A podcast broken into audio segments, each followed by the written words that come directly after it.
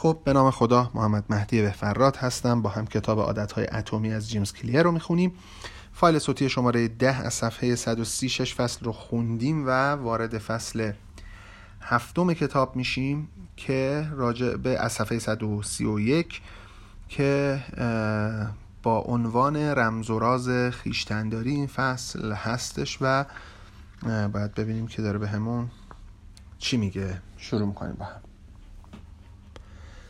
در سال 1971 وقتی جنگ ویتنام وارد 16 همین سال خود می‌شد دو تن از نمایندگان کنگره به های رابرت استیل از ایالت کنتیکت کنتیکت نمی‌دونم و مورگان مورفی از ایالت ایلینوی موضوعی را کشف کردند که اهالی آمریکا را حیرت زده کرد.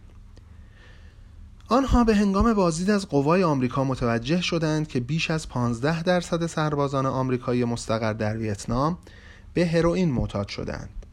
تحقیق بعدی آشکار ساخت که 35 درصد از سربازان در ویتنام هروئین را امتحان کردند و 20 درصد از آنها به هروئین اعتیاد دارند.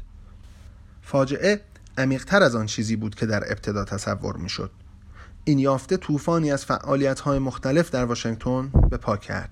از جمله تشکیل دفتر واکنش مخصوص برای جلوگیری از استعمال مواد مخدر تحت نظر رئیس جمهور نیکسون جهت جلوگیری، توانبخشی و رهگیری سربازان معتادی که از جنگ باز میگردند. لی رابینز یکی از پژوهشگران مسئول این پروژه بود.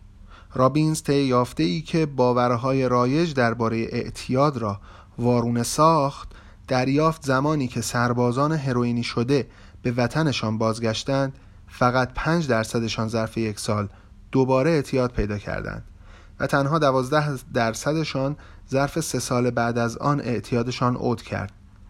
به بیان دیگر تقریبا از هر ده سربازی که در ویتنام هروئین مصرف می‌کرد نه نفرشان تقریبا یک شبه اعتیاد را ترک کردند. این یافته با دیدگاه قالب آن زمان تعارض داشت. دیدگاهی که اعتیاد به هروئین را دائمی و تغییر ناپذیر می‌دانست رابینز در مقابل, آش... در مقابل آشکار ساخت که اگر تغییری بنیادی در محیط ایجاد شود اعتیادها خود به خود رفع می شوند. در ویتنام سربازها تمام روز در محاصره محرک هایی بودند که مصرف هروئین را برمیانگیخت. دسترسی به هروئین آسان بود سربازها غرق در استرس دائمی جنگ با سربازانی رفیق شدند که آنها هم به هروئین معتاد شده و هزاران فرسنگ از وطنشان دور بودند. این شرایط را با شرایط یک معتاد عادی مقایسه کنید. کسی که در خانه یا پیش رفقایش معتاد می شود برای پاک شدن به درمانگاه می رود جایی که آری از همه محرک های محیطی است که عادت مزبور را تقویت می کند که عادت مزبور را تقویت می کند بعد به محله سابقش باز میگردد که تمام محرک های قبلی که در بار که در بار نخست معتادش کرده در آن وجود دارد. پس جای تعجب نیست که آمار بهبودی این افراد دقیقا عکس آمار بهبودی سربازان بازگشته از ویتنام باشد. نوعا 90 درصد هروئینی ها وقتی از مرکز توانبخشی به خانه باز میگردند باز گرفتاران می‌شوند. پژوهش ویتنام با بسیاری از باورهای فرهنگیمان در خصوص عادتهای بد در تضاد است. چون پژوهش مزبور پیوند معهود میان رفتار ناسالم و ضعف اخلاقی را به چالش می کشد در تمام عمر به شما گفتند اگر سیگاری هستید اضافه وزن یا اعتیاد دارید به این دلیل است که خیشتندار نیستید. حتی شاید دلیلش آن است که آدم بدی هستید. این ایده عمیقا در فرهنگ ما نهادینه شده است که کمی انضباط تمام مشکلاتمان را حل می کند با این حال پژوهش های اخیر واقعیت های متفاوتی را نشان می دهد وقتی دانشمندان به تجزیه افرادی پرداختند که ظاهرا خود انضباطی بالایی دارند به این نتیجه رسیدند که این افراد با کسانی که به زور, به زور کاری را انجام می دهد آنقدرها هم تفاوت ندارند. در عوض افراد منضبط زندگیشان را به طریقی نظم می دهند که مستلزم اراده قهرمانانه و خیشتنداری نباشد. به عبارت دیگر آنها زمان کمتری را برای موقعیت های وسوسه انگیز صرف می کنند افرادی که از درجه خیشتنداری بالایی برخوردارند کسانی هستند که به حداقل خیشتنداری نیاز دارند. قابلیت تمرین خود انضباطی زمانی آسانتر می شود که مجبور نباشید هر لحظه از آن استفاده کنید. بله البته پایورزی، ثبات و اراده شرط لازم موفقیت است اما شیوه تقویت این قابلیت ها این نیست که از نظر شخصی بیشتر منضبط باشید. راهش فراهم کردن محیطی است که بیشتر منضبط باشد. یعنی خیلی شخصیت قرار نیست منضبط بشه. محیط قراره که بیشتر کمک کنه به منضبط شده. زمان این دیدگاه متفاوت بیشتر منطقی به نظر می رسد که دریابید هنگام شکل گرفتن عادت در مغز چه می گذرد عادتی که در ذهن کدگذاری شده آماده است تا هرگاه موقعیت مربوط پیش بیاید استفاده شود. زمانی پتی اولول درمانگری از اهالی آستین تگزاس با یکی از رفقایش که اغلب به سواری می‌رفت شروع به سیگار کشیدن کرد. پتی بالاخره سیگار را ترک کرد و سالها طرفش نرفت ولی از خیر اسب سواری هم گذشت. دهها سال بعد سوار اسب شد و احساس کرد که بعد از سالیان سال میل شدیدی به کشیدن سیگار دارد.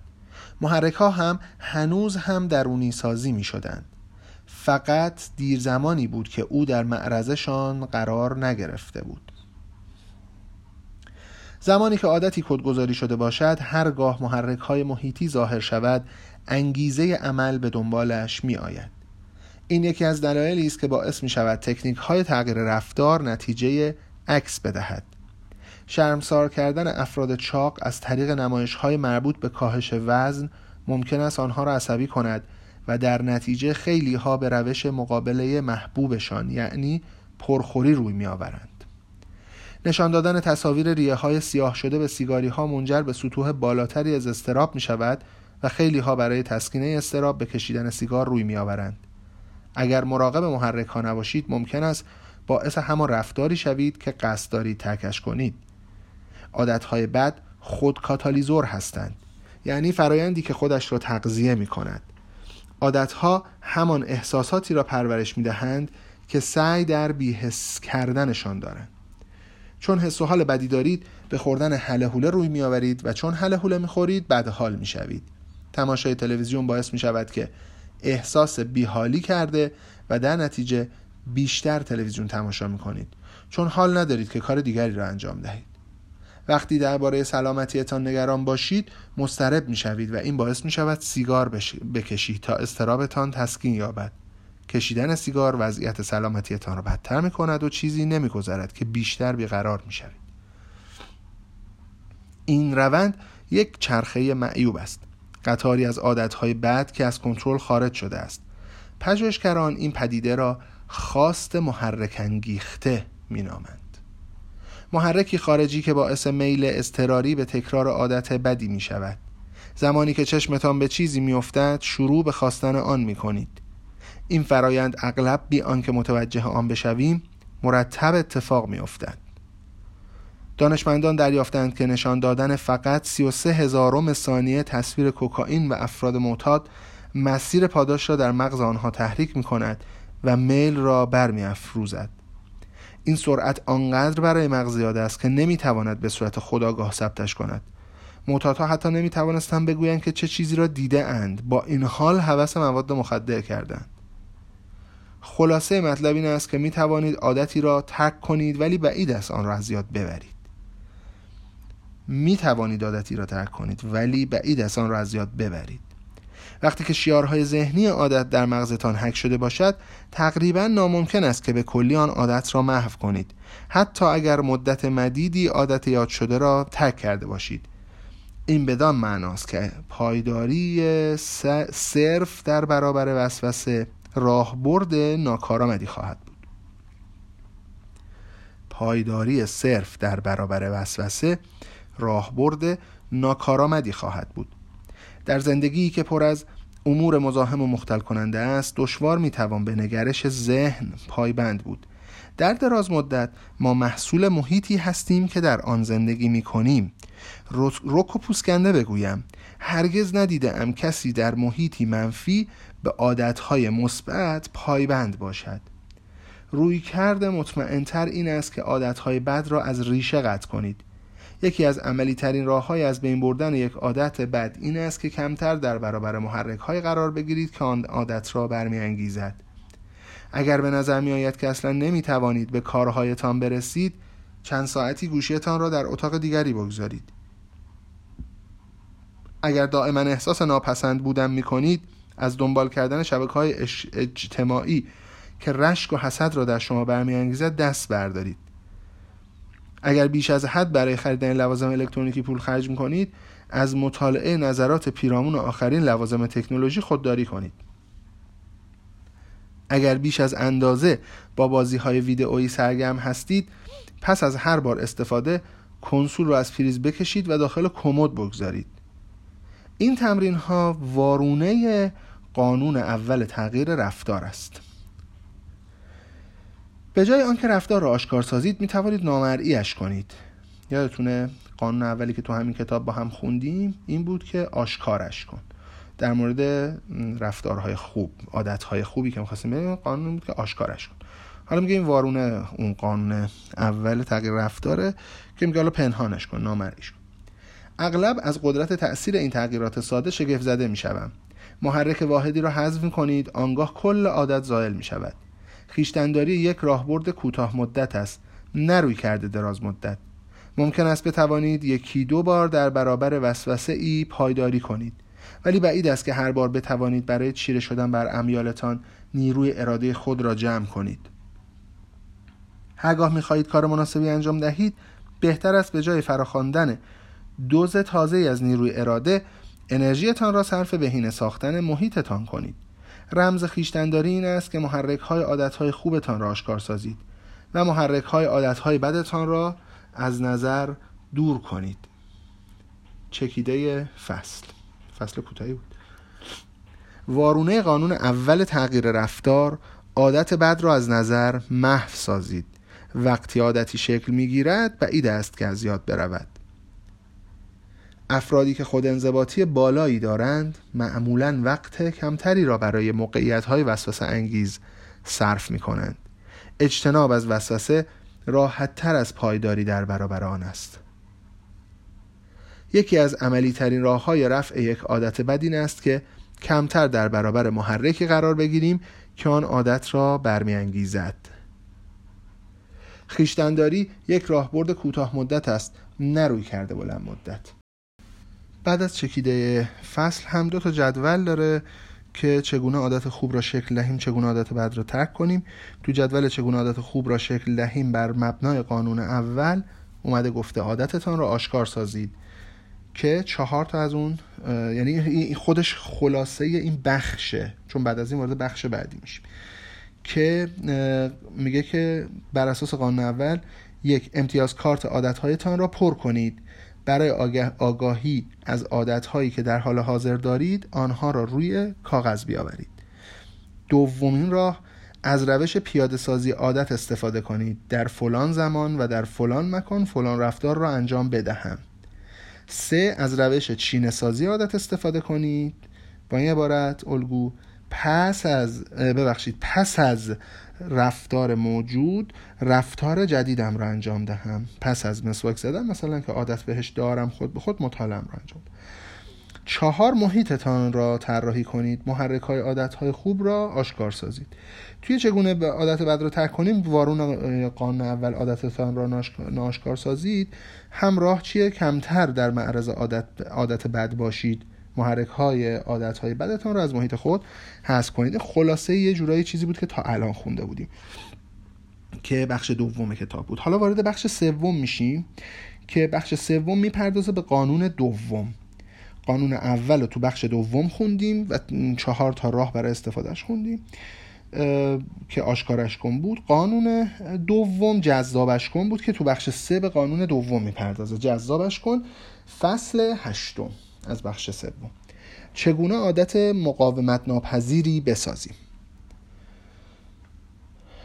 در دهه 1940 دانشمند هلندی به نام نیکوتینبرگن یک سری آزمایش ها را انجام داد. آزمایش هایی که فهم ما را از چیزهایی که برانگیخته ما می‌کرد تغییر داد. تینبرگن که عاقبت به خاطر مطالعاتش که درباره پرنده های شمالی بود برنده جایزه نوبل شد پرندگان خاکستری و سفید که اغلب به هنگام پرواز در امتداد سواحل آمریکای شمالی دیده می شوند. پرندگان شمالی شمالی بالغ لکه قرمزی روی منقارشان دارند. تیمبرگر متوجه شد وقتی جوجه های تازه از تخم درآمده غذا می‌خواهند به این لکه قرمز لکه قرمز نوک می‌زنند. تیمبرگن برای شروع یکی از آزمایش های خود فقط مجموعه از منقارهای مقوایی بدون تنه را تهیه کرد. زمانی که پرندگان والد پرواز می‌کردند و دور می‌شدند تیمبرگن نزدیک آشیانه پرنده ها می‌رفت و این منقارهای مصنوعی به جوجه ها نشان می‌داد. خیلی فکر کنم این فصل کلا ویرش ادبی نکرده پر از غلط. و این منقارهای مصنوعی را به جوجه ها نشان می‌داد.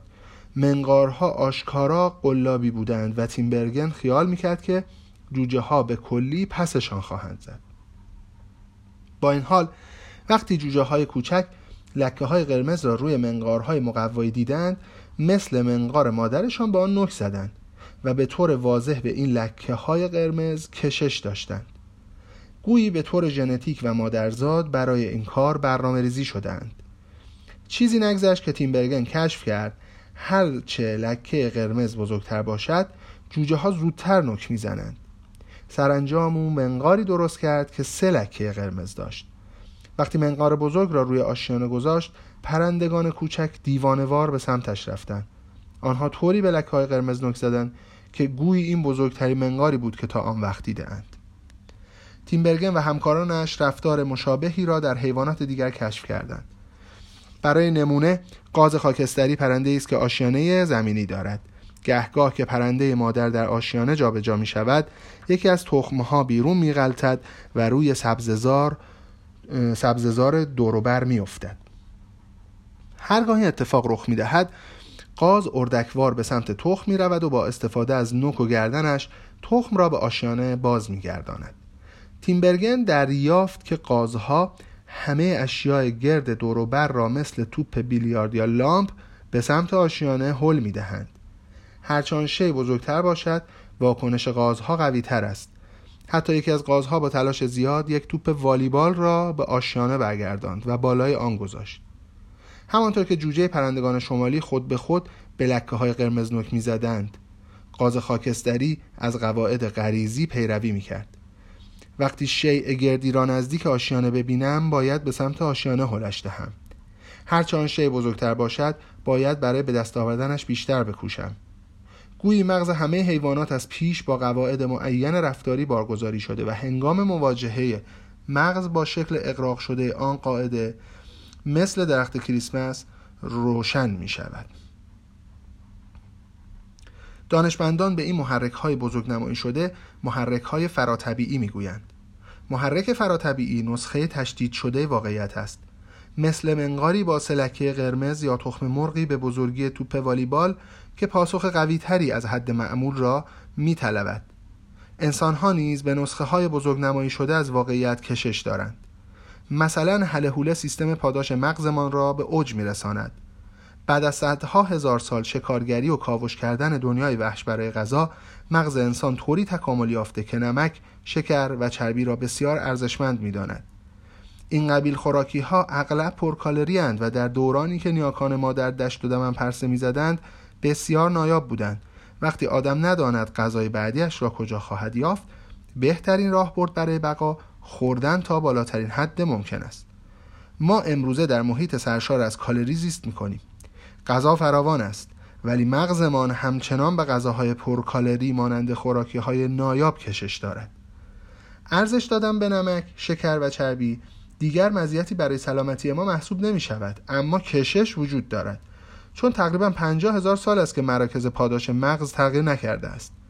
صنعت تولیدات غذایی مدرن بر این باور است که قرایز بازمانده از دوران پارین سنگی ما را به ما پارین سنگی ما را به فراسوی مقصد تکاملیش بست می‌دهد.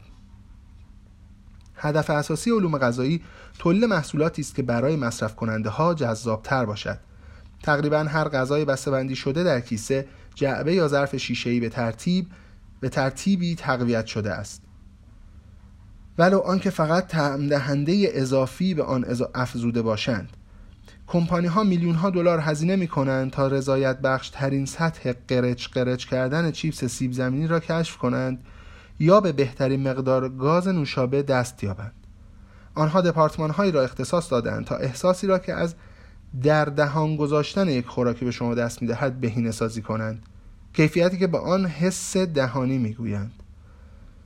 برای نمونه سیب زمینی سرخ شده فرانسوی ترکیبی قوی دارد. ترد و قهوه‌ای قهوه‌ای طلایی ترد و قهوه‌ای طلایی رنگ در بیرون سبک و نرم در دهان. سایر خوراکی های فراوری شده تضاد فعال را تقویت می کنند اصطلاحی که به خوراکی های ترکیب شده از چند حس, حس مثل ترد و خامه‌ای بودن اشاره دارد. برای نمونه برای نمونه تضاد چسبندگی پنیر ذوب شده روی نان ترد پیتزا یا تضاد تردی یک بیسکویت کرمدار را با نرمی کرم وسطش تصور کنید. ضمن خوردن خوراکی های طبیعی و فراوری نشده معمولا بارها و بارها یک احساس تکراری را تجربه می کنید هفدهمین گازی که به کلم سبز می‌زنید چه مزه ای می دهد پس از چند دقیقه مغزتان نسبت به خوردنش بی علاقه می شود و دلتان را می زند. ولی خوراکی هایی که تضاد فعال بالایی دارند تازگی و جذابیت تجربه خوردن را حفظ کرده و به بیشتر خوردن تشویقتان می کند. در نهایت چنین راهبردهایی دانشمندان علوم غذایی را قادر می سازد تا درباره هر محصولی نقطه لذت را پیدا کنند. ترکیبی بسیار دقیق از نمک، شکر، چربی که مغزتان را تحریک کرده و به بیشتر خوردن تشویقتان می کند.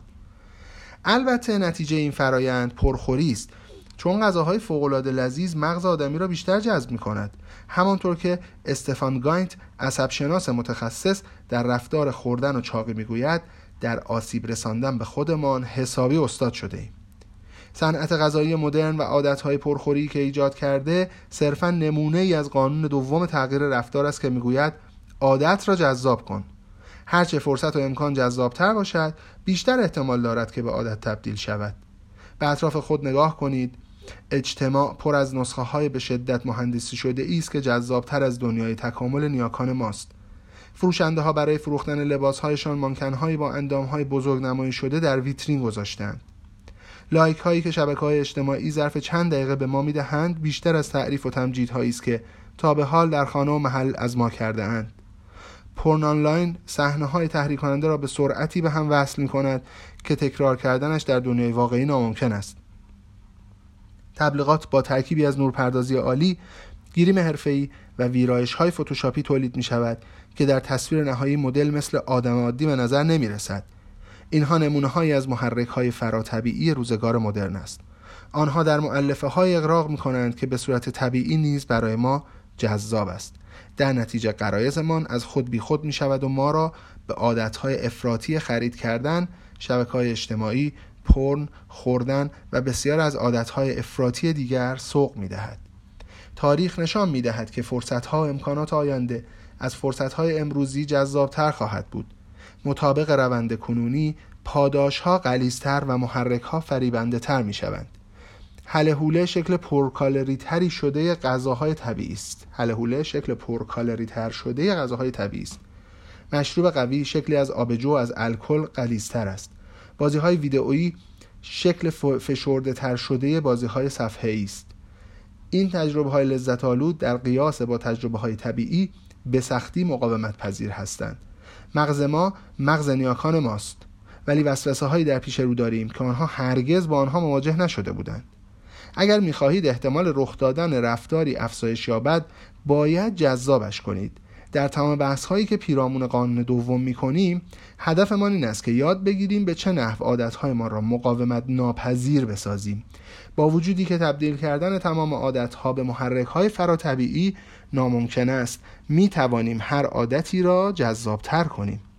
بدین منظور در ابتدا باید بفهمیم که اشتیاق یا میل شدید چیست و چطور عمل می کند کارمان را با تحقیق بر مشخصه مشترک تمام عادتها یعنی شلیک دوپامین شروع می‌کنیم.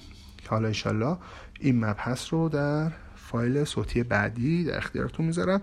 تقریبا کتاب به نصف رسید. الان حدود صفحه 150 هستیم. 148 هستیم. موفق باشید.